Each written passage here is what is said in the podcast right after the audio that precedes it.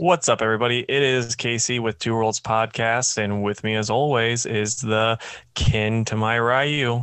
It's Jake. How you doing, buddy? I'm good. How are you? Not too bad. I almost messed that up and said the Ryu to my kin, but I'm like, with those gorgeous blonde locks, he's got to be Ken. And also, fun fact: Ken is my favorite character in Street Fighter. Fun fact: I remembered. I'm really bad at Street Fighter. I mean, love you're it, if I but if I remember right, you're better than me. ooh, that's not good. Yeah. Though I will say I can like if I'm in Bison, I can spam his like little downward kick thing. That's it's the cheapest move, but it's the best move. Yeah, And you can just win all the Yeah. time. he is a beefy boy, and just hits everything with that kick. Yeah. I wish I were better at fighting games like that because they I are mean, fun. They are fun. It's like my whole thing is like I don't like mm. playing online anyway. So it's like it's not that big of a deal, but the only downside for fighting games for me, it's like I don't want to spend sixty dollars on a game that I'm going to play for like an hour and then probably quit forever because I beat the story mode with the character I liked. Yeah, I feel you. The most fun, uh, the most fun one I've played like in recent memory, which has been a while still, was the first Injustice. I played That that, one- a good bit. That one's a lot of fun, and it's like you're a Dragon Ball Z fan. The Fighter Z is a lot of fun. Like Yeah. and since you like Tien, you're gonna you. I think I've told you about this, and you hate it, but it's uh, his spe- special move. Chiaotzu just jumps on the guy's back and blows up. And he's like, Chiaotzu, no! it it does him so dirty. But I used to I used to love uh, the Budokai games, Budokai one and two on uh, on GameCube and PlayStation Two. I used to play Yeah. the crap out of those. I only had the first Budokai, but it was pretty awesome. I remember we would play it and like you could change up the different things for different people, and there was like it was kind of a cheat. Like you could get the Saiyan heart disease, Mhm. and it would infect both people, and then you could get the antidote as one of your things too. So then like the other guy's health is just going all the way down, and you're just like okay, and then you win. Yeah, I forgot about that. That's funny. anyway, well, how about we stop rambling and talk about the news? Because we actually have news this week, unlike last week. Yeah, and since you mentioned beefy boys, I figured I'll start with what we were just talking about before we opened up the show. Um, some set photos from the Love and Thunder have dropped, and it's just Chris Hemsworth looking just juicy as all get out. And then there's a um, little bit of Black Adam, like the Rock actually dropped a picture of him. It's just his back. You kind of see the costume. It's it looks exactly what you expect since you've seen Shazam's costume. You're not, you know, it's like, oh, okay, that's what the, the Rock's back looks like. Then one thing I'm gonna add to it, Taika Waititi. This is what he said about Thor four. Uh, he's like, he says Thor four is the craziest thing he's ever done. If you wrote down all of the elements of this film, it shouldn't make sense. He said, it's almost like it shouldn't be made. If you and Jake thinks that already. Uh, if you walked into a room and said, I want this and this and this. Who's in it? These people. What are you going to call it? Love and Thunder. I mean, you'd never work again. Maybe I won't after this. So, I mean, for me personally, that's got me more excited because like I wanted just a crazy fun movie. I have a feeling not for you though. I mean, what what can he do that's not already been done or ruined? You know, Yeah. I mean, at this point, obviously, I'll go see it. I'm just along for the ride, and whatever stupid movie we get, I'll be like, yeah, that, that's what I was expecting. Yeah. I got you, man. I will say this though, those, those set photos, man. If anything, people get some good eye candy with Thor. That's for sure. Yeah. He's he looks like he looks pretty dang impressive for a Hollywood Hollywood actor. That's one thing though. It's like the more into the fitness stuff that you get, and like you see like Chris Bumstead, Google him if you don't know who he is. And then you see like people like fawning over like Thor and Rock, and you go like, they don't look like bodybuilders. Compare him to Bumstead. Well, I don't know. I don't know much about uh, bodybuilding and all that, and I know that you do and and kind of follow that stuff, but like the bodybuilder physique frightens me.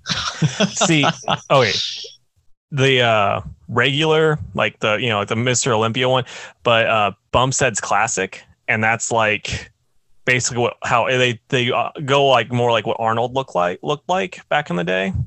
So it's like the one that everyone wants to like for most people want to look like, but you know they're on way more PEDs than what you probably should be on. Man, it almost sounds like you shouldn't do those things. I mean, the way it sounds just from the people that do it, it's like they probably shouldn't. It sounds like a terrible, terrible idea. Like lots of lots of body dysmorphia and all that fun stuff. all right, I'm gonna get my sad bit of news out of the way. Uh, Robson Rocha passed away this week from complications of coronavirus. Uh, so rest in peace, Robson. I was just telling Casey that I thought he was like easily a top five artist that was working currently. Uh, I think his most recent work was on Aquaman with Kelly Sue DeConnick, but I followed it on on Instagram, and you guys should just go check out his page. I mean, that guy was truly on another level as far as comic art is concerned. So, a shame. Yeah, no, I mean, it's one of those things where it's like I always knew the name, and but I just couldn't place them off the top of my head because I'm really bad with names, clearly. But as soon as I saw the art, I'm like, dang, this guy's really talented. And then like you see the outpouring on Twitter, no one has a bad thing to say about him. So it's just it's a it's a real bummer. Yeah. Um, so this is exciting news, and like I'm actually like kind of pumped, kind of like nervously. I'll say nervously pumped about this. They're going to do a like uh long Halloween special. It's, they're bringing back Tim Sale and Jeph Loeb. It's gonna be eight bucks, but it's gonna be 48 pages and it's on sale October 12th. The part that's kind of got, got me like on the fence about it, though is it's going to continue their story. It's like how? I mean, is it gonna be like how they did the um like those like extra stories, you know, that they made that was like in that same kind of like universe where it was like, oh, these little just one off stories that they did. You could get the collections of. It wasn't really connected to the Long Halloween and Dark Victory. Or is this will this be a sequel to Dark Victory? Yeah, I don't know. I didn't know that it was gonna be like a continuation, as you said. Um, either way, it's to look great, whether the story's there or not. Yeah. I mean, I'll say this like, I'm trying to think of like the all every single one of their stories that they've done together. Only two of them were kind of like one was so so and only one was bad. As far as the story, the only downside is like the one that was bad was the most recent. So it's like maybe Jeph Loeb's lost the it. Captain America one. Yeah, that yeah. one I did not like at all the art was fantastic, but mm-hmm. the story was just yeah not good. I was talking to uh, to somebody recently about that uh, at the shop. I don't remember who it was, but it, it was it was a pretty uh, across the board like nobody really likes Captain America White. yeah, like I think part of the problem is like that whole series, the whole premise behind it, for those for those that don't know, it's like X superhero and then a color, and it's all about the loves of their life. So it's like Hulk had Betty, uh, Daredevil had, um, you know, Karen. I'm blanking on her name now, Karen, and then Spider Man had Gwen, and then they're like, and Captain America's got Bucky.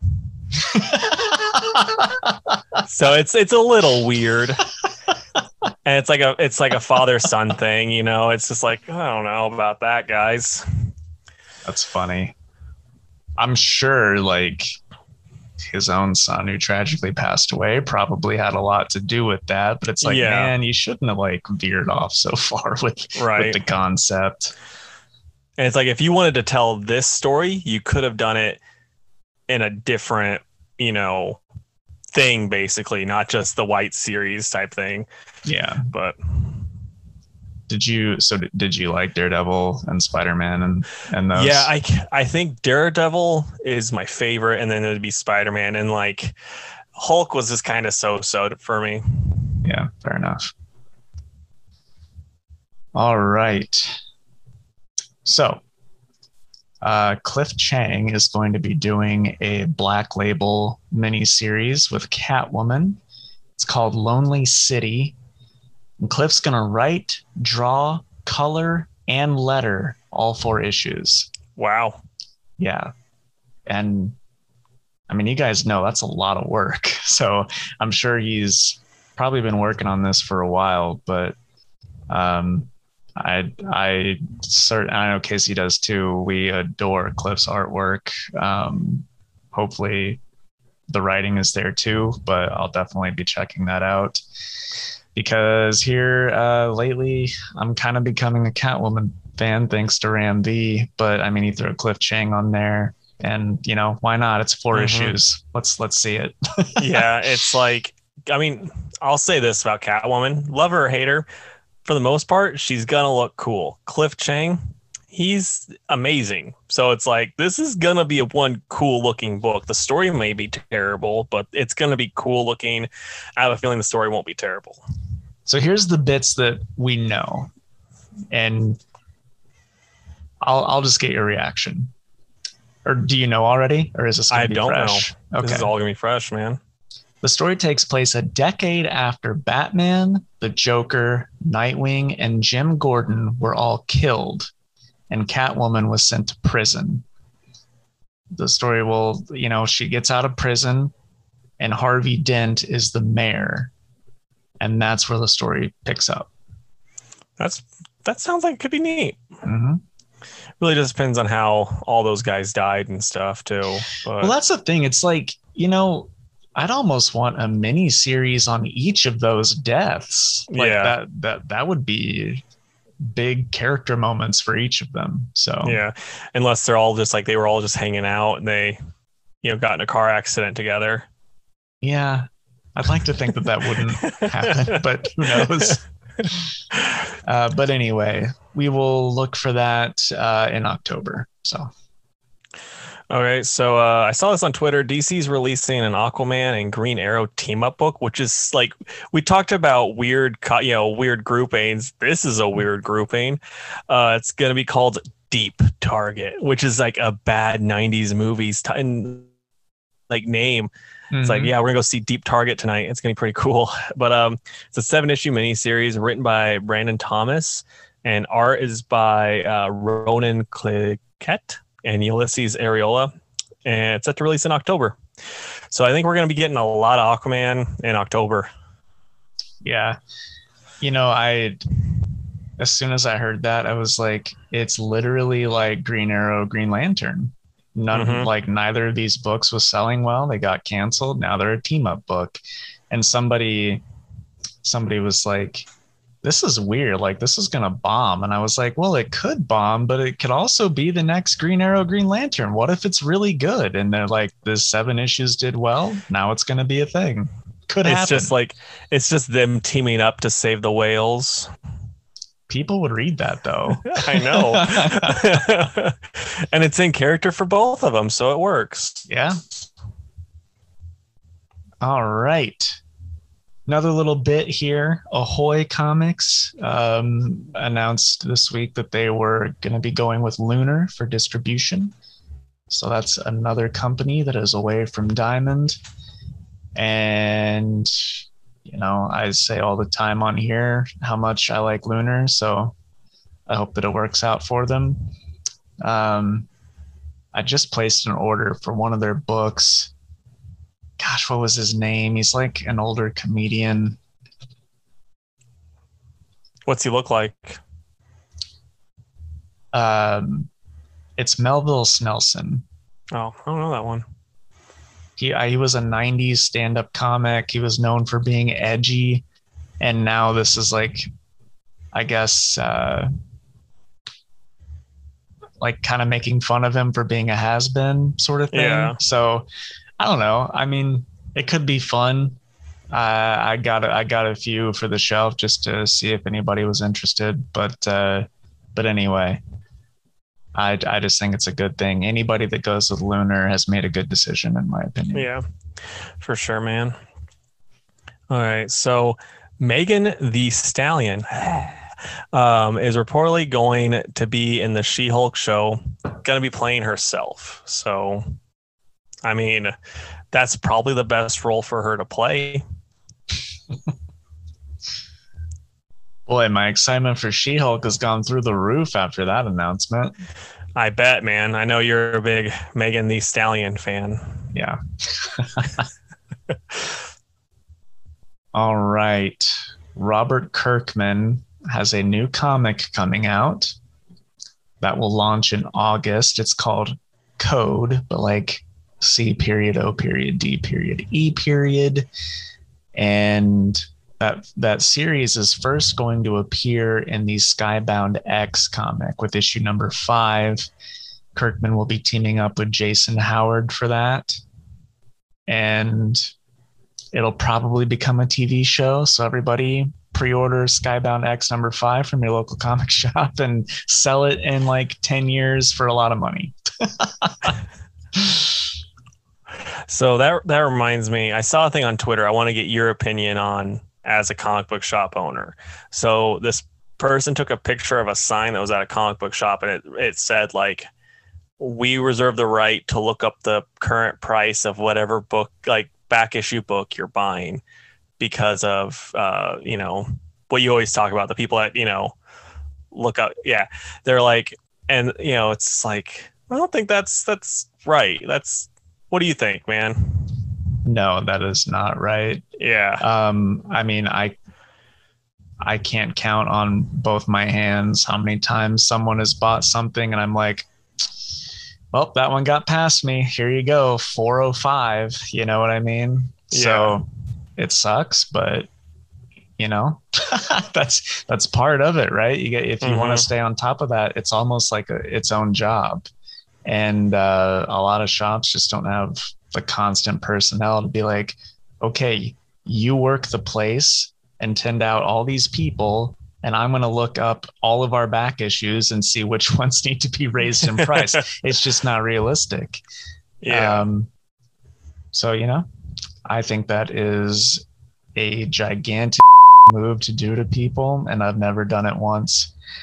Here, here's the biggest one, and I, I've never told this publicly because it was embarrassing for the longest time, but it's you know it happened, so here we go.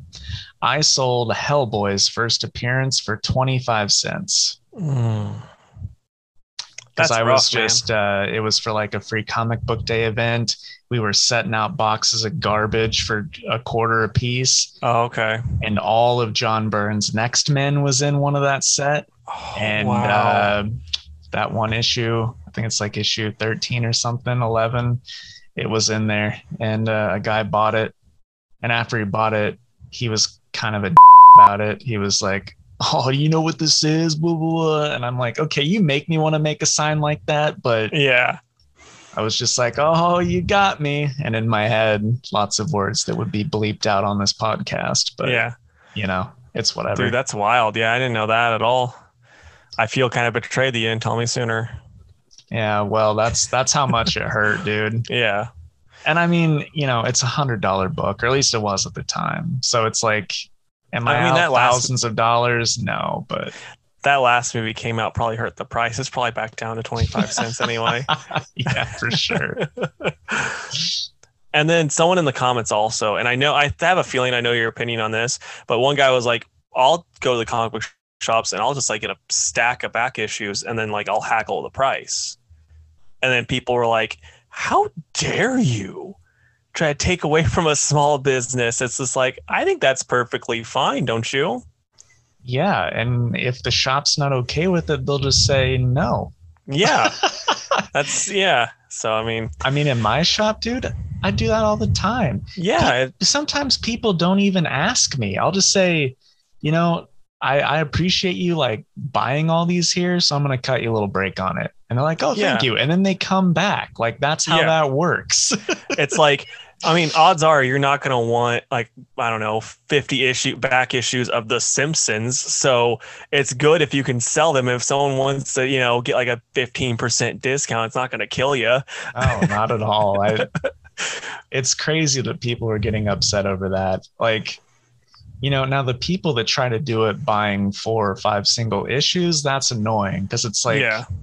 dude, come on. but Yeah. if they're if they're dropping over a hundred bucks or whatever, then why not? Yeah, exactly. That's what I was thinking. All right. So um we got a trailer for uh, What If and the release date. I don't know if that was already out, but it's going to be released August 11th. Got Chadwick Boseman's last um, you know, Black Panther appearance, or not really Black Panther now. He's uh whatever Starman uh Star Lord was. So yeah, Whatever it- Star Lord was, what do you mean? like you know in the first movie where Star Lord is hanging out with Yondu and stuff. He's one of those. He take he's Star Lord's place this time. Like a Ravager or whatever? The Ravager. Yeah, that's that was the name. Like Okay. that's that's that what if story. And then like like they're, they're really kind of like scraping the barrel though with some of these because then there's another one. It's like what if Killmonger saved Tony Stark? So like when the missile's about to blow up for Tony Stark, a hand grabs the missile and throws it in the air, and then it's Killmonger. It's like what? I mean, what if? Yeah, that's crazy. but I'm not a big fan of the artwork in it. It's got the cell shaded stuff that I hate. So it's hard, it would be hard for me to watch it. Did you watch the trailer at all? No, I didn't. Um, I saw like stills from it and gifs, um, but like the cell shaded stuff doesn't bother me too much because I've watched enough shows with it at this point. But it's it's not my favorite, and I was for some reason I thought they were gonna go like anime route with that. Wasn't that a thing at one point, or am I just I have no idea. Okay. I have no idea, man. Well, either way, I'll still check it out. All right.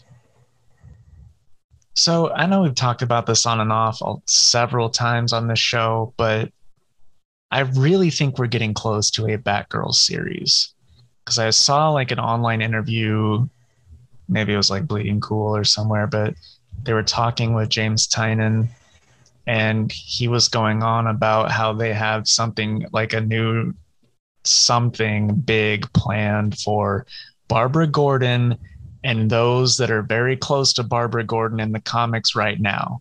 And who is that? That's Stephanie and that's Cassandra. I was gonna say James and Punchline. no. So I I just keep thinking, man, we gotta get a Batgirl series Yeah. soon. Like by the end of the year, you know. That's just Probably in my thought. October. It sounds like everything's coming out in October, so I know, they'll right? come out with that. I really hope so though, man, because I I really like anytime in uh it doesn't matter what DC comic, but Barbara's doing her thing as Oracle and she's awesome. And then she's like, Hey Steph or hey Cassandra, I need you to go do this. And they go do it well and it's cool. And the costumes are cool. Yeah. Like I want this Batgirl's book. Yeah, no, I think it'd be pretty sweet. It just really depends on who they put on it. Like that's you know for me. well, yeah, I mean it sounds like James wants to write it. So Yeah, I could see him like. I think he'd be too busy. I'm not gonna say I'm not gonna doubt him, but he's writing like 50 books right now. So Yeah. I think the 51st book would put him over. well like Joker's gonna wrap up, right? So like You, you think You know. so? Well, it's set for a limited Yeah. amount anyway. so if Batgirls is what takes its place, then I'm all for it. Yeah, same man. Okay, speaking of books coming out, uh, you know, in the fall, uh, they're making a Human Target Black Label book, and it's going to be written by our favorite Thomas King, and art's going to be by Greg Smallwood. The art looks pretty sweet. The cover uh, looked nice. Greg Human Target? Smallwood's awesome. Yeah, Human Target, not a character I care about at all. Uh, Tom King, not someone I care about at all. But um, it's gonna start the second Human Target, uh, Christopher Chance. They're saying probably October. And here's the part that Jake's gonna love. It's going to have connections to the Justice League International. That's why the cover has that team on there. So, you know, they're gonna all be depressed and probably die. It's gonna be great. Dude, I'm not gonna lie, that like makes me angry. Like actually Yeah. angry that he Yeah. would even touch that book. He has no business being near that book. Yeah, no, I agree, man. like Greg Smallwood is amazing. Um, and honestly, like I saw this in the notes and I was like, oh, uh, a new human target from Black Label. I'll check that out. And then I saw Tom King. I was like, okay, never mind. yeah, it's not not something that I'm interested in at all. But what can you do? Be angry about it, which is what I'm going to do. Yeah. Write in our blogs. Gosh, that that just that bums me out. Put a damper on my evening. yeah, sorry, man. it's okay. Um, okay, a couple other new DC books that were announced. Of course, my phone closed out of the list. Here we go. So these are all like working titles, not official yet, but just ones that DC claim will be coming out this year a Harley Quinn animated series sequel title, which could be like a between seasons thing, which DC's done in the past. So I could see that being a thing. Um, a new book titled Elseworld. So I don't know if that's going to be about that new planet that they created at the end of Death Metal, or if it's going to be what I think it should be, which is just a series that's about different Elseworld uh, periods for like story arcs. You know, do a story arc about Red yeah. Sun and blah blah blah. I think that'd be cool.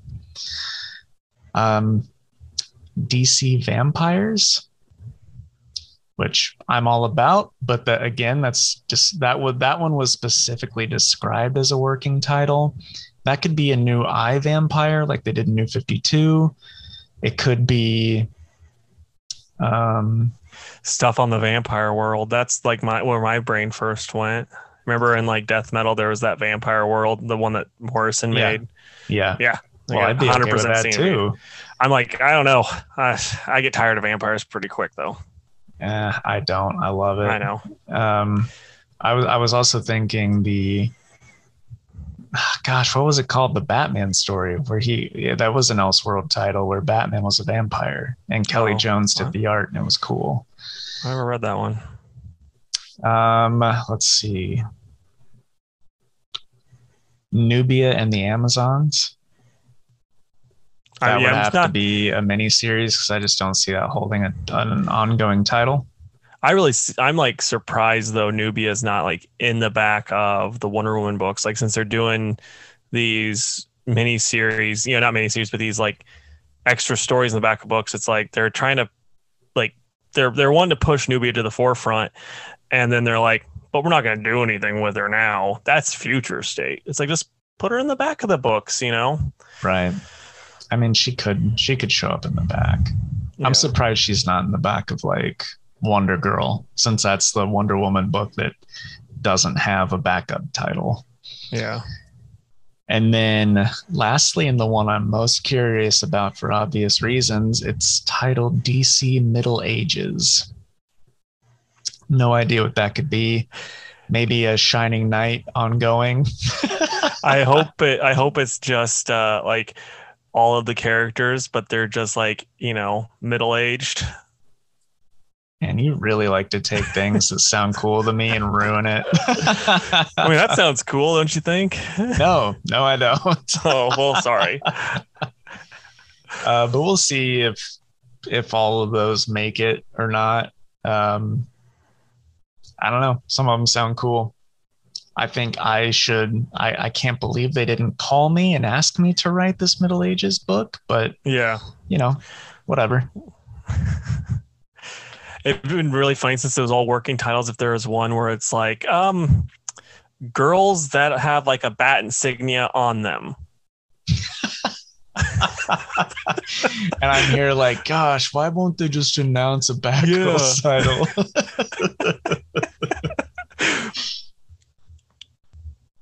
Can you imagine that across the comic yeah. cover? Girls with a bat like, insignia on them. with a really cool font, though. if that were on a t shirt, I'd wear it. I know I'm getting you for your birthday.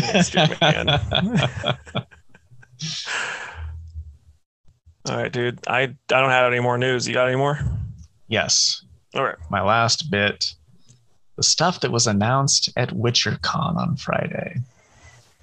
And we got some cool announcements. So, Witcher Season 2 will officially be out on December 17th of this year. And then the anime film uh, called Witcher Nightmare of the Wolf will be out on Netflix on August 23rd. We got like uh, a bit of a teaser look at that, and it looks pretty cool. I mean, it's mixing like two of my favorite things right there, so that should be neat. And I was correct as far as the gaming stuff goes. For the most part, they said that Witcher 3 will be getting a next gen update. It's going to be free if you already own the game, which is really cool of them. And they're also adding in new free DLC inspired by the Netflix show. And I thought that was pretty awesome because. Is it just shirtless Henry Cavill? Because I think that's what everybody wants. hey, maybe.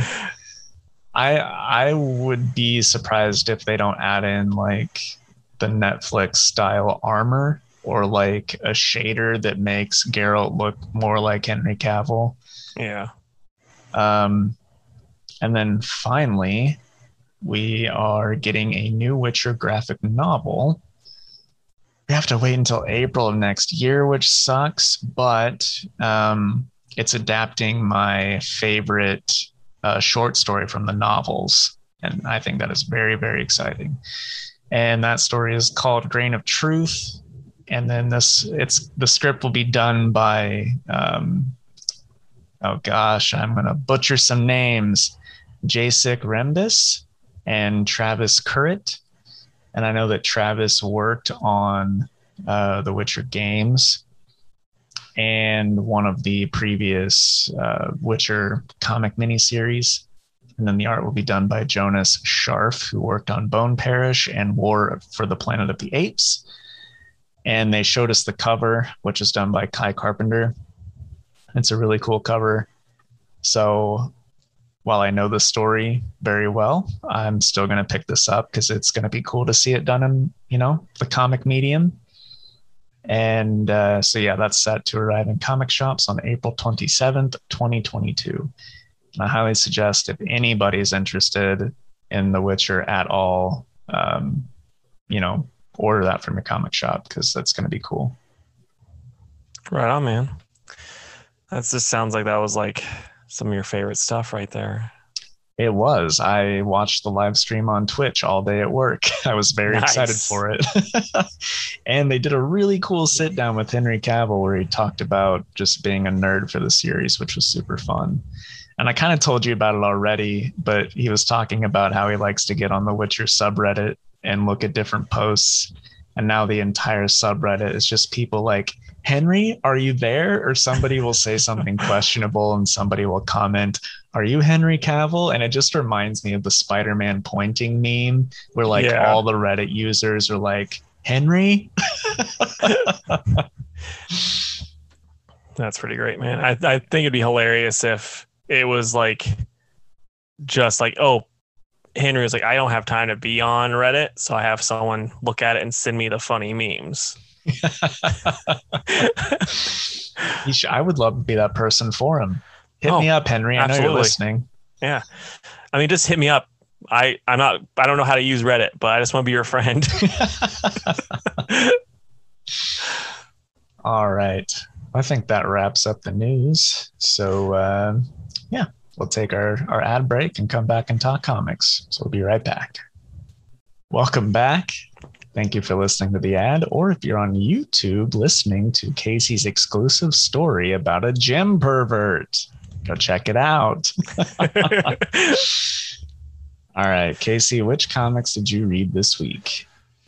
So I read The Immortal Hulk, Green Lantern, Crush and Lobo, the Trials of Ultraman.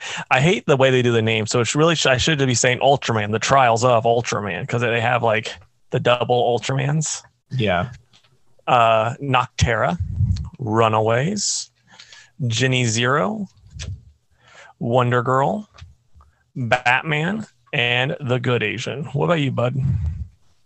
I read Bounty Hunters, Hellboy and the BPRD, Red Sonja, Black, White, and Red, Suicide Squad, Justice League Infinity, Masters of the Universe Revelation, Wonder Girl, and Batman. Nice, man. You sounds like you read a lot this week. You were busy. I did read a lot. Yeah, there was a lot of cool stuff out. Yeah. All right. Well, I hope you like the stuff you read more than I did. I liked mine. But um, speaking of not liking stuff, The Immortal Hulk by Al Ewing. Just get it out of the way. yeah, and Joe Bennett. That's how I read them. I always read this one first because I'm always going to be disappointed. And I mean, it wasn't very good. The writing just the, the characters just seem off to me, and like I do, I I hate the way She Hulk is anymore. Like she used to be one of my favorite characters, and now they're just like now she's just a dumb Hulk. But she's not that stupid, guys. Don't worry. Like, don't we're still woke about it. She's still smart, but she's stupid. It's like what? but and then like Joe Fixit's hooking up with Betty in their like monster forms, and you know he reveals that he left Bruce to you know in hell or below hell, and Betty gets mad, and they have this whole like it's it's like just it just read like a really bad romantic com- like romantic comedy or like a romantic dramedy and wasn't just wasn't good. Like it's just not just not an enjoyable Doesn't comic sound book. good. yeah. Um so yeah i guess it's it's just about what you expect from this book. It's just whatever. Like if you've been liking it so far you're gonna like this one. I will say one plus does not end on a cliffhanger. So that was the first surprise. time in the series. Uh, maybe not in the series, but first time in a while because it just ends with them going like, "We're gonna save Bruce" or something, you know, something stupid like that. It wasn't like, "Oh, Hulk just got his spine ripped out. What's gonna happen?" You know. So, yeah, I'm gonna give it a five out of ten. It's just kind of like, it's not good. Maybe you'll like it if you like the rest of this, but I'm hoping there's only gonna be because it's like I'm thinking 50 issues. That's what it's got to be, right? Right? Has It's to. confirmed. Okay, good. So I can I can withstand two more issues. Yeah. Though I found out like uh Gamma Flight, it's I thought it was a one shot. And it's not. They're doing No. another it, Yeah, it's Another a issue. series. yeah, it sucks. I was hoping just a one shot and be done. I mean, you're not gonna pick it up. It's got Puck in it though. Okay, so you are picking it up. You have to. Probably. Yeah. Like that was very much the uh, Anakin Padme meme. Like you're not picking it up, Right? right? Right? All right. Star Wars Bounty Hunters number 14. We're still in the War of the Bounty Hunters. This was written by Ethan Sacks and art done by Paolo Villanelli. And this one was probably the weakest of all the War of the Bounty Hunter stuff. I don't really care about Valance. He's the guy with like half the cyborg face that's like the main character of the Bounty Hunter series. He's just not as cool as the other bounty hunters. Yeah, I remember when that series came out, we were talking about it, and it's like, didn't the first issue have like Bossk and like a bunch of the other like really cool, well known bounty hunters, and then we get this guy? Yeah, exactly. And like those guys are in the series, like sprinkled in, but Yeah. yeah, this one's just about Valance and I think his name's like Dengar, which are just like the lamest ones. Um, but anyway, people are after him, and Dengar knows this lady who gives him shelter. And then an assassin comes and tries to kill Valance, and we find out that the assassin's working for Lady Qi'ra. And I guess that's how it ties into the War of the Bounty Hunters. I don't know. This one was like easily skippable, in my opinion. Where like the rest of them, even if it was filler, was like, oh, this was fun. This I just didn't really care about. Yeah. Um, and like the art's fine, but it's not like so good that it saved it for me. Um, So I'm gonna give it. I'll give it like a four. Just wasn't wasn't feeling it. I gotcha, man. Okay, so next for me is going to be the Green Lantern, and this is by I want to get all the names together really quick if I can find it. It's like, why not just put it on the first page? Why don't I just have it written out beforehand? Yeah, Because my handwriting. it's the comic who is wrong. yeah, it's. I mean, my hand. In all fairness, my handwriting's terrible. I would have a lot of trouble with it, but um, it was on the first page. I just missed it. But uh, it's by Geoffrey Thorne with Tom Raney and Marco Santucci on the art. And I don't like the art in this. I've said that before. It just it's like everything I disliked about the sci-fi books in DC Comics in like you know the early two thousands.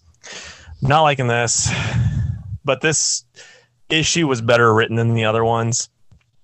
I just it's like John Stewart is fighting all these slavers and whatnot, and he kind of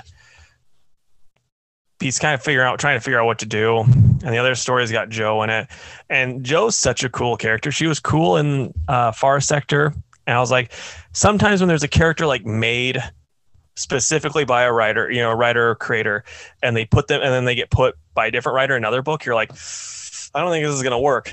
It works because this character's cool. Like she's just a cool character.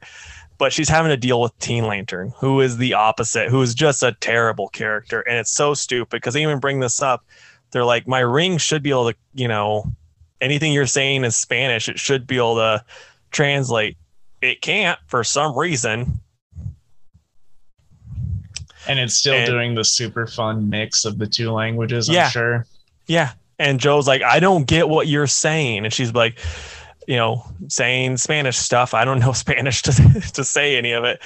And so, yeah, she gets really mad and leaves Teen. And then so Jo's going to have to go after. Like, my main thing about this, about this series is it's like no one wants to read a John Stewart Green Lantern book where it's like, yeah, he's going to get to kill a guy with a knife and not use a Green Lantern ring at all. It's like, no, we want him to do cool stuff with the ring. That's why you read Green Lantern. But other than that, it's actually, this was actually a really good issue. Like I said, not the biggest fan of the art, but the story itself was really good. I'm going to give it a 7 out of 10. I actually liked it. Maybe it was just because I read, you know, the Hulk book before, and I just was like, man, my standards are low right now.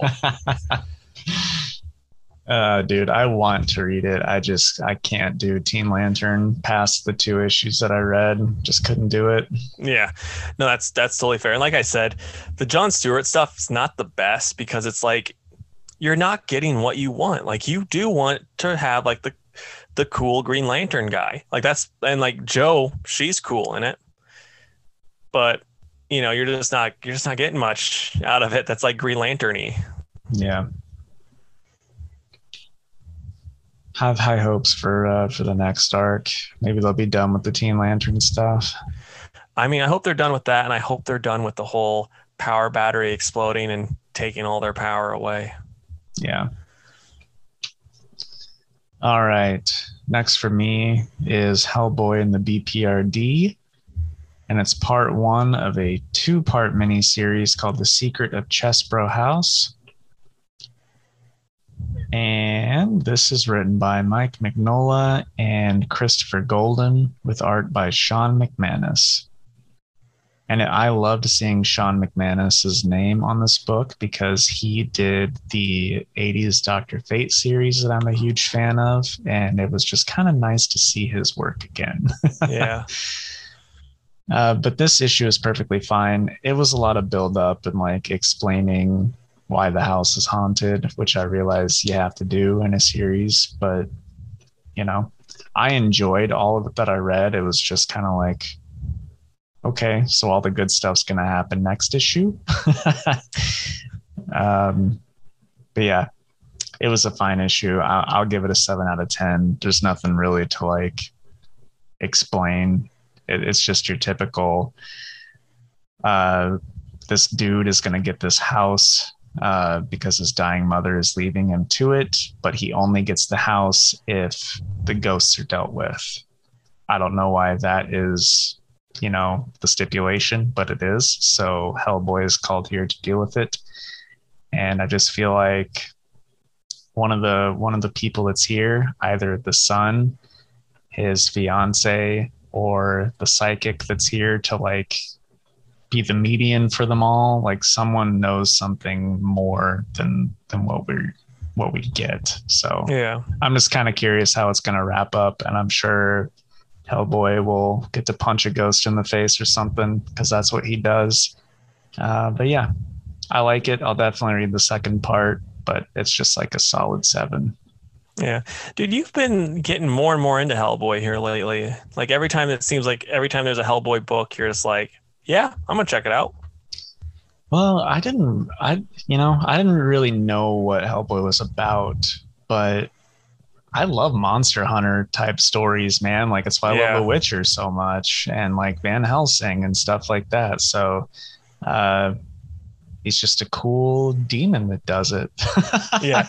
And every once in a while he gets to punch Nazis in the face, which those other Yeah. two guys don't get to. Yeah, Absolutely. So it's Did you fun. ever did you ever see the the flapjack thing or the pancake thing with Hellboy?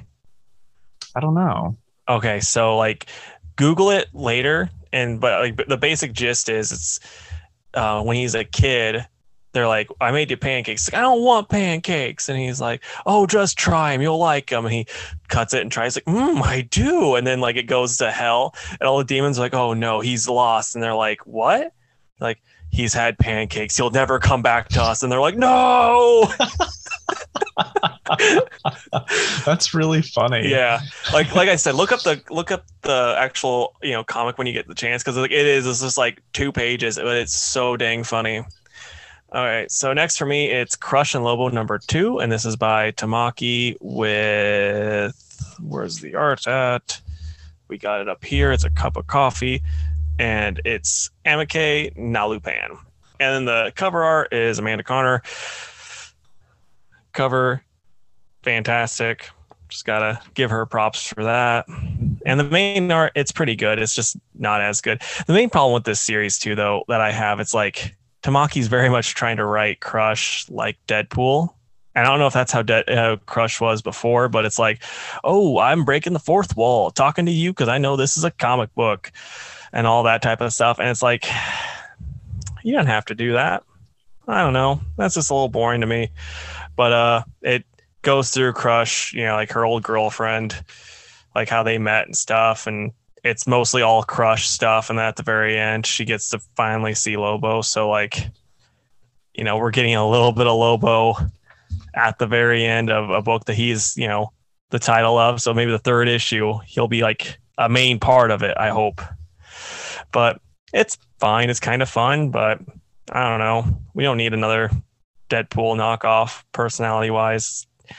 That's just you know, No, we were finally getting Harley away from that, right? Yeah, yeah. So I, I'm gonna give it a probably six out of ten. It's like I said, it's a fine book, and it is way better better than Immortal Hulk. When I gave that a five out of ten, it's just kind of like I'm done grading that book because I just it's like it's the same every time. I'm not a fan, but with this, this is like it's fine. The art's good, but I don't know the humor and all that type of stuff, and then like it's going like five different ways. They don't quite know what they're doing it seems but yeah it's it's fine All right. Next, I'll do Red Sonja, Black, White, and Red. I guess Dynamite was like, well, everyone else is doing it. Why don't we do yeah it too? right So this has three short stories in it. And those are The Sorcerer of Shangara by Mark Russell, Bob Q, and Hassan Atsmane El How. Sorry. Uh, the Hunted by Amanda Deibert, Cat Staggs, and Hassan. And Seeing Red by Kurt Busiek, Benjamin Dewey, and Simon Bowland. Uh, the stories are fun they're short and sweet. Uh, I mean, Red Sonja is just a sword and sorcery character. It's very much like any Conan book ever, except the two characters are interchangeable. Um, O'Brien. yes, O'Brien. okay. Um, but the art's really good in these. Um, I really like the everything is black and white except for her hair and blood, and I think that that is pretty cool. Um, but some of the art is just like stellar. That is pretty amazing. Yeah. Um, and all of them are fun. There's like a bit of magic or, uh, you know, like haunted amulet or something like that. And she has to kill a bunch of creatures or, you know, an evil wizard or something like that. And that's just the kind of stuff that I like. So, um, there's nothing really to like write home about. I like the final story the most, which is always nice when you like the Mhm. the last one the best. Um, yeah, this is just like an eight out of ten for me. Um, yeah, I like it. I'll probably pick up the next one. Now, have you read a lot of Red Sonja? No, I haven't read very much at all. The the stuff I've read the most of have been crossovers. Okay. Um, I would like to get like a compendium of her Marvel years because I guess that was the most like those old Conan books where it's just like really good sword and sorcery Yeah. stories. And uh and I'm sure that she was probably just a ruthless BA Mhm. lady back then. So Now, one one question: Didn't Gail write her for a while, and didn't like because that was supposed to be a pretty good run, right? Or am I lying? I don't know if it's supposed to be good or not. I assume it is. The thing about Red Sonja is that she doesn't just get a series; she gets like a trillion mini series. I gotcha. Um, I think she's up to like n- her ninth series. Um, if if this was Marvel, they'd or no, if it was DC, they'd combine all those miniseries and be like, "This is her hundredth issue" or whatever. oh, I know, right? I'm surprised they haven't yet, but. Uh, so yeah, it's really hard to like keep track of, and I don't think like chronological order matters too much. It's just like, oh, I like this creative team. I'm going to read this series. Yeah, I gotcha, man. Okay, so next next up for me is Ultraman: The Trials of Ultraman, and this is by Kyle Kyle Higgins and Matt Groom with Francesco Manna on the art. This art, I love the art in it. The story itself is kind of still just kind of so-so, but we get some uh like some Jirass at the end. Like that's that's my main problem is like you're if you're like me, you're buying this to see Ultraman duke it out with monsters. You're not really caring about what, you know, weird stuff this scientist is doing. And they're like, it seems like Kyle Higgins and Matt Groom are like, no, this is why they're here. They don't really care about seeing these the Ultraman fight a monster. We'll maybe sprinkle that in every once in a while. So it's like that's a little bit of a letdown, but yeah, the next issue we're gonna get Jirass versus like a robot Jirass versus Ultraman versus another monster. And I don't know much about Ultraman monsters, but I know Jirass because he is the one that they based. They took Godzilla's old one of old Godzilla costumes and added like the fin around his head and then, like tossed some green paint on him. and so yeah, like here I'll show you because it that's just what he looks like now. If they get a good picture, I'll try to. All right, yeah, you can kind of see it here. There's there's a lot better like of the actual suit itself. Right. But yeah, it's just Godzilla, and so yeah, that, that's fun. Uh, this series is fun though. It's like I'm excited for the next one because you're gonna get three, you know, a three way fight. So I'm gonna give this a seven out of ten. Really glad you added fight at the end of that. Yeah, I know. I didn't want to leave it at leave it at three way. All right. Suicide Squad number five. This is written by Robbie Thompson, and art was done by Dexter Soy, Eduardo Pansica, Julio Ferreira, and Joe Prado. And this whole story was about Bloodsport, who I don't know anything about prior to this. Um, but what I gathered about Bloodsport from this issue is that he is very, very overpowered. And I don't know if they're doing that for the upcoming movie. But uh, you know, when Bloodsport's little trailer thing came out, everybody made a big deal that he put Superman in the hospital, right? From shooting him. You remember that? Yeah, that was stupid. Yeah. And they kind of like did that in this book. So Bloodsport's whole thing is that he's going around the multiverse to different Earths to find new Suicide Squad members for Waller, which I think is a fine idea. But I'm like, shouldn't they get like a heavy hitter to do that kind of job? Because mm-hmm. apparently, Bloodsport's only power is, is that he can teleport weapons to himself. And Waller just supplies him like an endless supply of guns for him to teleport to himself.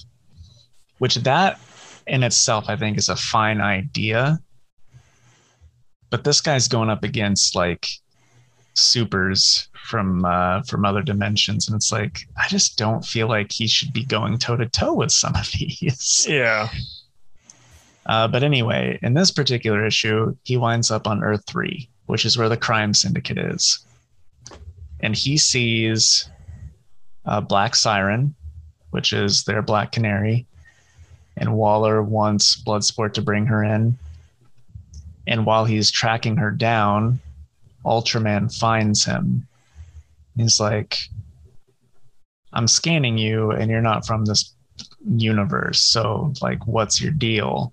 And Bloodsport's like, I'm going to fight this guy. And he's calling in all these guns, and none of them are working.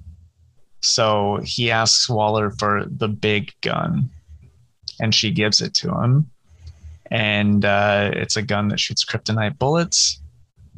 And I didn't know this about this Ultraman, but kryptonite gives him powers, doesn't like weaken him.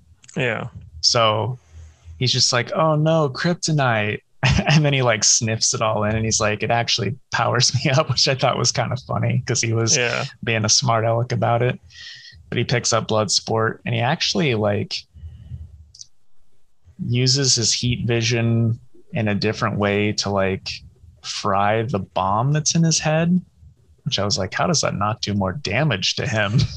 so, like, I've seen that happen before in the comics. It's because it, with at least with like a regular Kryptonians, they can, you know, shrink their heat vision down to like the point where it's just going through their friggin' pores. Like the science doesn't make any sense, but it goes to the pores and then it can, you know, go do surgical stuff from there type of nonsense. I see. Well, doesn't make sense, but that's that's that was the, what they said whenever Superman did something similar. Okay. Well, anyway, that happens, and then um, Ultraman's like he he laser beams the bomb and then headbutts him really hard and shatters his helmet and knocks him out. He's like, when you wake up, you're gonna tell me where I can find this Waller friend of yours and how she can get me more of this sweet, sweet kryptonite. And I'm like, this is actually setting up for like a pretty neat story. Um, especially if you like Crime Syndicate. It just bugged me like how powerful he was until, you know, he really fought Ultraman because he wasn't ever a threat to Ultraman at all. Yeah. But uh but anyway, like apart from some obvious goofy stuff, it was pretty neat. And there was some more background stuff with uh with like Peacemaker and uh, Bloodsport's origin, which is kind of depressing.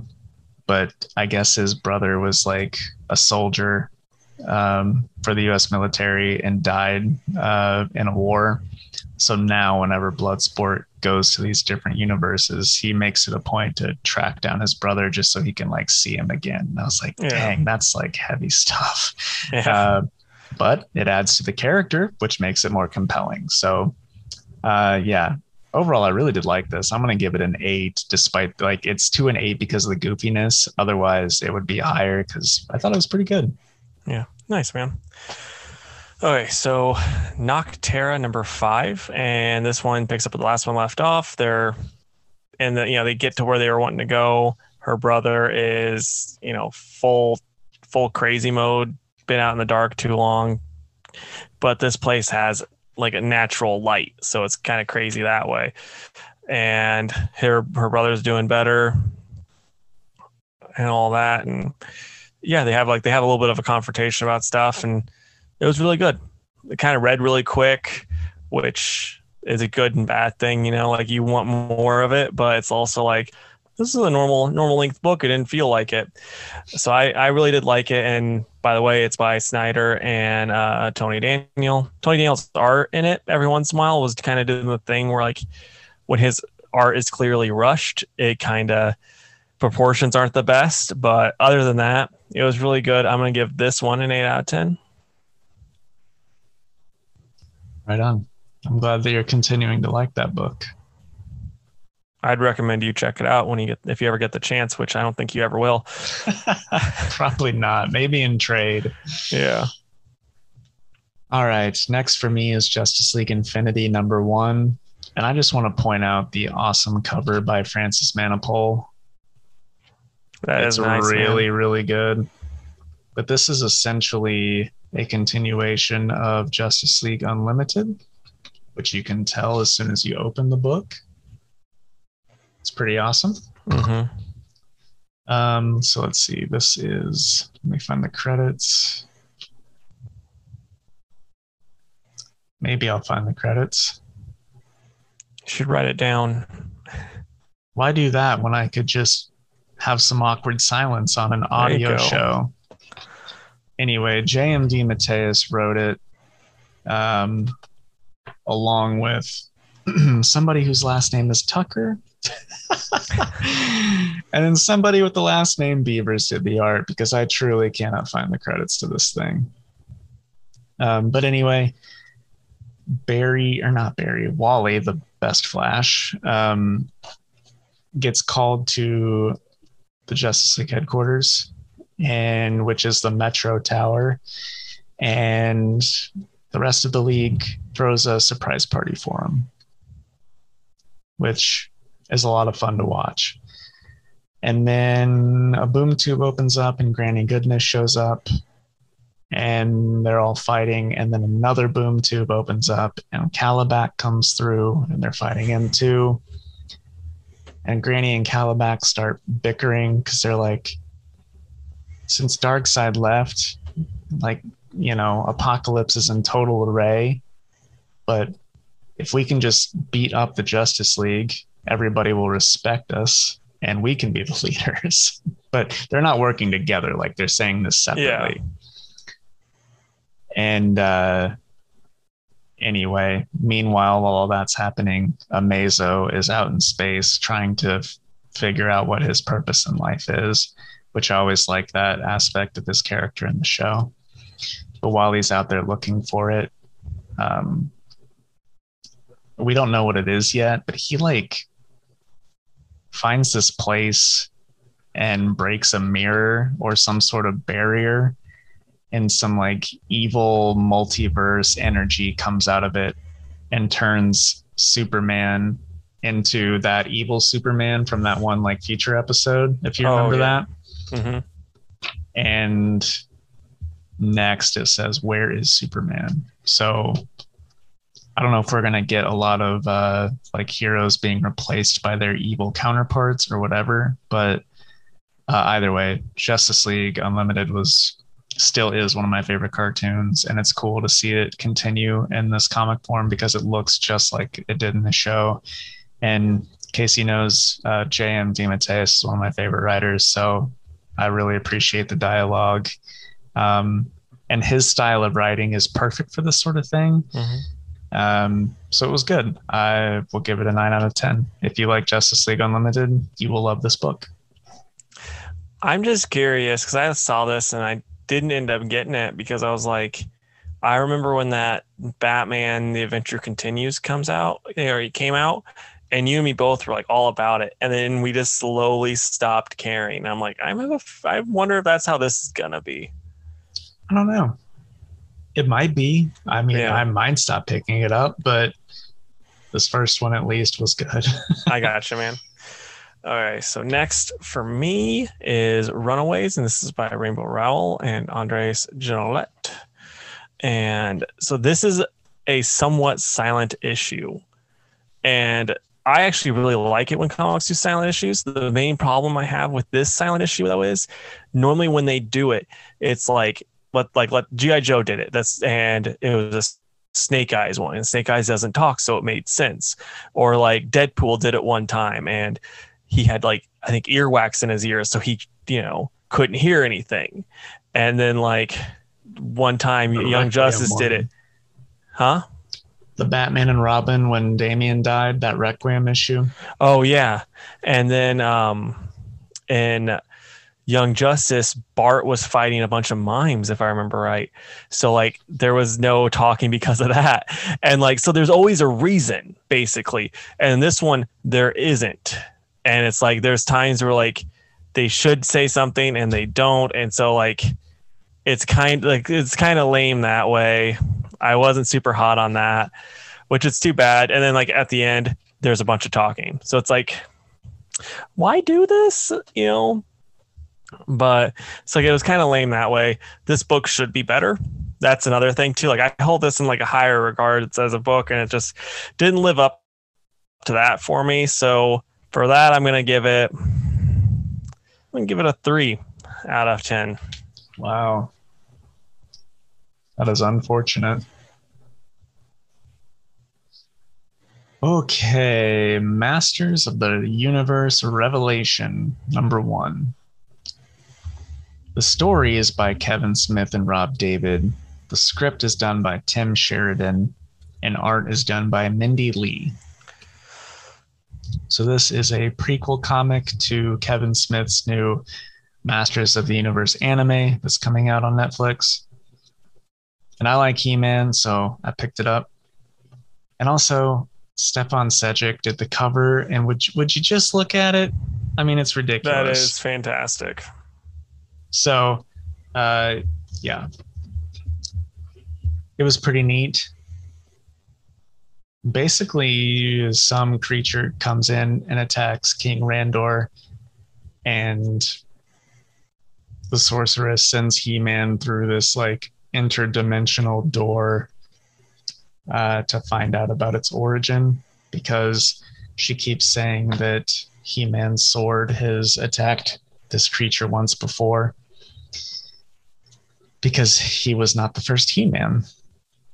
And so it's like some time travel stuff. We see what happened in the past and how the how He-Man came to be and He-Man's sword came to be, which is pretty cool.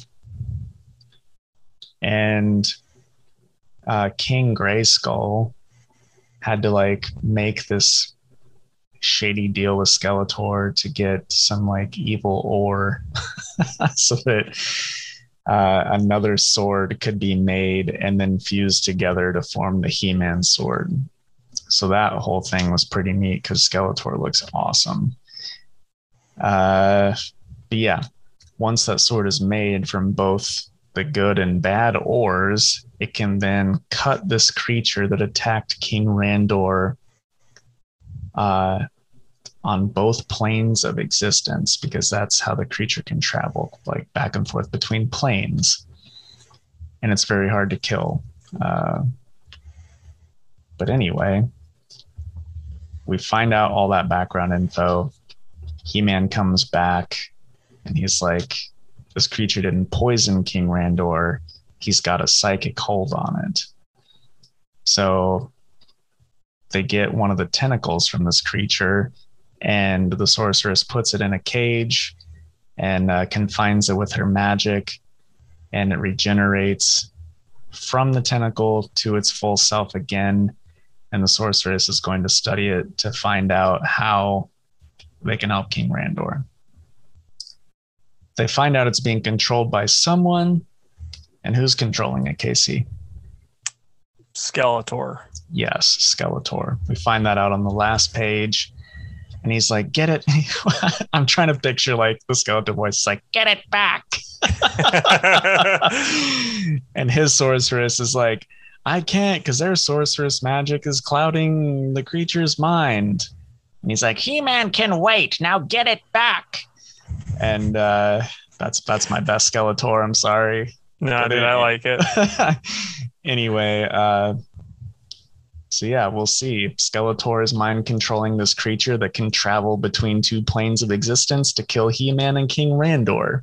Uh, that's the short of it. And I'm kind of here for it. It's cool. It was cool to see King Grayskull and previous He Mans, and the art is pretty awesome. Like, here's the interior. Nice, dude. Yeah. Like, it was pretty cool. I'm gonna give it a nine out of ten. It was one of those things where I'm like, I don't know what's going on, but I'm loving it. yeah. So does this have you like extra hyped for the Kevin Smith show now? It does. I was gonna watch it anyway because I like He Man, but this comic is like, okay, now I'm gonna know what's going on. Yeah. and it's gonna be even better. Nice, dude. Okay, so next for me is Jenny Zero number three, and this is by Dave Dwonk and Brockton McKinney, and Magenta King did the art. And so you have uh, Jenny trying to basically like she remembered back to this one time when she was like mad about her dad, and she was at his grave and was yelling and stuff, and then this person basically you know gave her a card and was like, "Come see me when you're ready." And so then that's where Jenny's at this time. She's looking while the the you know her bosses are basically like hunting her down now, trying to find out where she's at. And it's really good. Like it's had parts in it that actually made me laugh out loud. It was pretty like some of the fight scenes and some of the art stuff was really cool. This person that's training her is really funny and pretty neat. The only downside is like we didn't get enough of the training but I still really liked it. This is probably the best issue of this series so far. And so I'm gonna give it a nine out of ten. It's still like not quite perfect, but it's really awesome. Glad you're enjoying this like weird little, you know, small Yeah. press mini series that you checked out on a whim.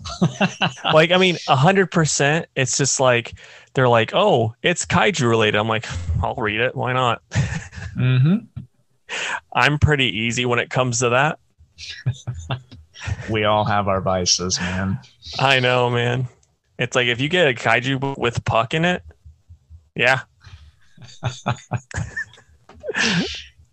All right, I just have Wonder Girl and Batman. So Oh, okay. So I got Good Asian now, and this is issue three, and it's by um, get the full names if I can.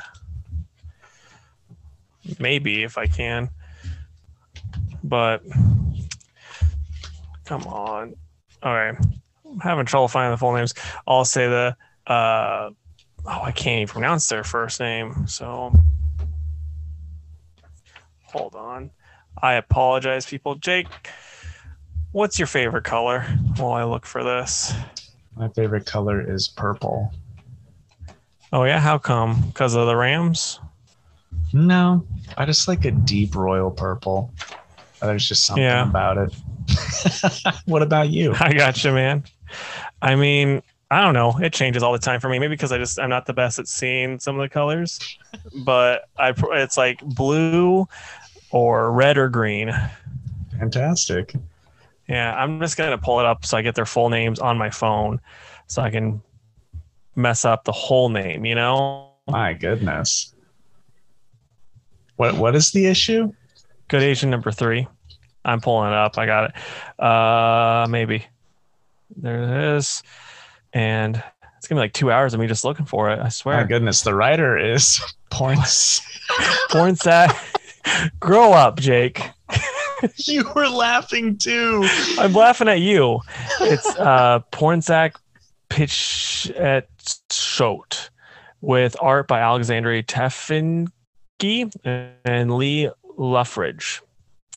It's really good. Like this series is a really good series. This is the weakest issue though so far. Like I had been, I think the other two were both tens. This one, it's the the character that we follow. Like it's still the main same main guy, but we're kind of going through a different person's perspective, and she kind of sees how he acts, and she likes him at first, and then kind of towards the end doesn't. It's a really good issue, though. Really interesting. Like, if you're not reading this book, you really should. It's really, really, really good. Like I said, this is probably the weakest issue, and it's still gonna be a nine out of ten. It's such a good series. If you like detective stuff, if you're like, I hate detectives, this is a terrible recommendation from Casey. You're not gonna like it. But if you like detective stories, read this. All right. How do you want to do the last two? Uh, you just want to do Wonder Girl and then end with Batman? Sure, that sounds good to me. All right, man.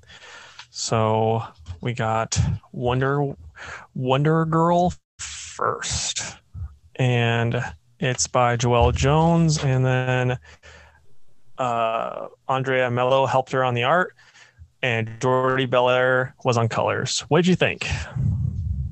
Dude, I'm loving this book for real. Yep.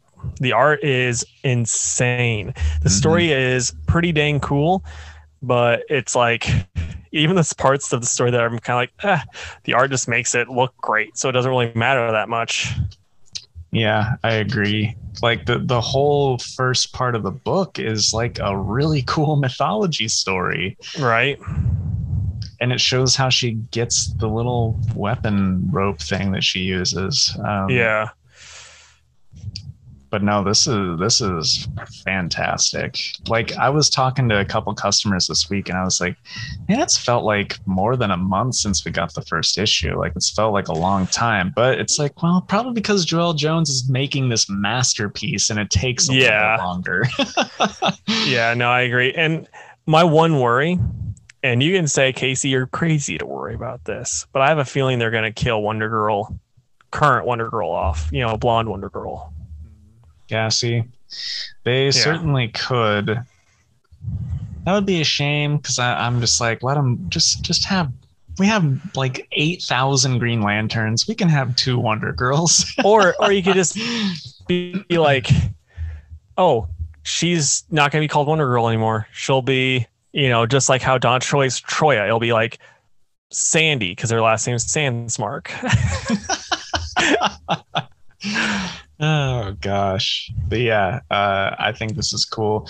I don't really care too much about Artemis and Cassie like trying to find her. It's like I'm sure that that's going to be important later, but right now I'm just liking uh, Yara on her little mythology eat pray love in South America.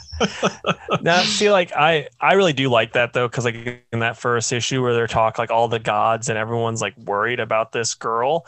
And so it's like yeah it makes sense that they're sending like you know like some of their top tier people to go after. So like i think that's actually pretty dang cool. And it's also kind of neat like the different you know ways that they're going about it. Like there's the ones that are like no we're gonna kill her. And then like cassie's like maybe if we just talk to her you know and it's like that's I think that's a really cool way of doing it. It's not just like because normally in comics it would just be no, let's all of us fight her and then we become friends. Like at least Cass Yeah. is like think has the forethought to be like, no, we could be we could just explain what's going on to her. and I'm sure that that's what will happen when we get to that point because we know Artemis is going to punch first, ask questions later. Oh yeah, Um, but yeah, then uh, you know, then we got the end there with uh, was it Eros or is it the other one? Uh, yeah, Uh, yeah, Eros, and his little Cupid arrow uh, pricks himself, and it looks like he's gonna have a thing for Yara, which. Let's be honest. Who wouldn't have a thing for Yara? Right. she is she is so gorgeously drawn. I love it but uh but man i i absolutely love this there there really wasn't anything that i was like oh this really kind of like takes me out of it this is a 10 out of 10 Yeah. for me yes, ten out of ten for me too. And one thing we forgot to say was the part when those Amazons try to attack her on the plane and she like one shots one of them. And then just like accidentally t- like destroys the plane with the other. yeah i know Oh, that right was that was pretty fun. it was fun and she's like you know hunky brazilian guy like i'm normally not this crazy and he's like Yeah. yeah okay can we just not die it, it's really cool. I like that that it, it ties into the future state stuff, but like it makes sense. Whereas in some of Mhm. these other books, it's like, why'd you do it like that? Like here, we got little bits and pieces, but it's all coming together nicely. yeah, So yeah, loving this book. same. All right, and finally, Batman number one hundred and ten. and this is written by James Tynion IV and art by Jorge Jimenez. Casey, I will now ask your thoughts on this. I wasn't hot on this issue. I really didn't like it too much. What about you, man? Yeah, it felt I felt like filler. Yeah, Like a lot of filler. and it's just so stupid to me. Okay, so in Batman and Robin, the movie, there is a part when um, Poison Ivy is, I think she's like, she says something along the lines of like, "I'm gonna say the same thing to you that I said to Mrs. Freeze when I pulled the plug," or something like that. You know, so he and so Batman records that spoiler alert and shows Mister Freeze. And then in this, the bad guy tells Batman, "Yeah, we did it. We killed everybody. You know, we blew everything up and blah blah blah." And then it's like Batman doesn't have a tape recorder on him right now. Why couldn't he? Normally, or you know, they're watching everything he does. Like he could record that. Here's my and I, I hate to defend this because I also think that's lame. But Barbara could not talk to him while he was in this building because of some sort of like jam or blackout. Maybe it was just throwing off everything in his suit. I don't know. I I guess it's just I don't know. It just seems like a really lame cop out, and then like it's I don't know. I think I think this character's really lame. And then when that issue when everyone died, like the in, I think it was the Infinite Frontier Zero, when everyone died in Arkham, this was the good. Like he was the good cop. Like he you know he got injured saving people. He was actually being awesome. And then now they're like, no, he's terrible. This whole time you thought that this guy was gonna be pretty pretty cool. No, no, he was the worst of all of them. And it's like that's some stupid retconning. At least show that, like, have him like being running away from the explosions and not trying to save people. Don't try to make him like a cool character, like a good person, and then just be like, no, no, he's bad. yeah, it was way more compelling when he was a good guy working for these bad people and there could have been some internal conflict and now there's no chance for that. Yeah, And also, why is Batman having such a hard time fighting him? Like he's fought like okay, cybernetic implants. So what? yeah. It's like cybernetic implants, and then it's also like they even say like, oh, I'm surprised that he's gonna even last against Batman. He he's kicking Batman's butt. Mm. too. And it's like, oh, he can predict his movements. Like it was like that whole Iron Man type thing where it's like, oh, he's seen his moves, so he can predict them next. But still, like Batman's beat better before, you know. So like, it was just pretty lame to me. And then we have more of those one people, uh, Molly and all of her friends. Yeah. Yeah. and I I can't be bothered to care about them. So yeah, I just I don't know. I wasn't hot on it. Visually, as always, it is amazing.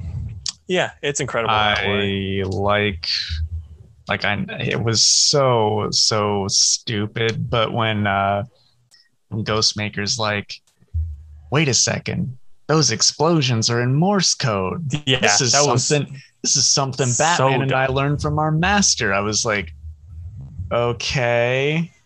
But then like it's some of the visually like the best stuff in the book. It's like, man, yeah. this looks like so cool, think- but that is so stupid. It, we learned from Samuel Morris's uh, cousin. He liked explosions. Like what? so see guys as much as casey and i love this book we can still tell you when it's dumb Yeah. we're not always like oh batman's always amazing because that's not always the case yeah. um but yeah i love the art um i'm kind of just ready for the the simon saint stuff to be over. I'm way more interested in the scarecrow stuff that, that he hasn't really got to touch on yet. Yeah, I have a feeling we're going to be getting more and more of the Simon Saint stuff, and I hate that. yeah. We'll see. Uh but yeah then the the backup story about ghostmaker that was written by tynion and art was done by ricardo lopez ortiz and i thought that was really awesome i really like these ghostmaker backups and i didn't think i would uh, what did you think of it Again, this one just fell flat for me. Like my favorite part is the bad guy's name, and that's that's about you know that's about it. Yeah. But you know whatever. What'd you like about it, man? Well, first of all, the art. Huge fan of the art, even though I always compare it to Riley Rossmo, but there's just something about it that I really like. Um, but Instigator's neat. And while I think it's kind of cliche how Instigator got his attention, I do think it's cool that Ghostmaker shows up for the right reason. And then he's like, you know, you killed all those innocent people to get my attention. And you're really, I'm going to make you wish you hadn't have done that. And then he takes off all the armor like Instigator wants and just beats the hell out of them. And I don't know, it was just something about the justice that was served that Yeah. I'm like, all right, I'm, I'm rooting for him right now. Um, but yeah, overall, I will give this issue with the Ghostmaker stuff included, I'll say seven. So yeah, that's where I'm at with it. You're a lot nicer than me. I'm giving it a four out of ten. I wasn't like I said, wasn't hot on it at all. Okay. And what are you excited for for next week? So what I am excited for is gonna be Justice League Last Ride. That's been great so far. So that should be more greatness.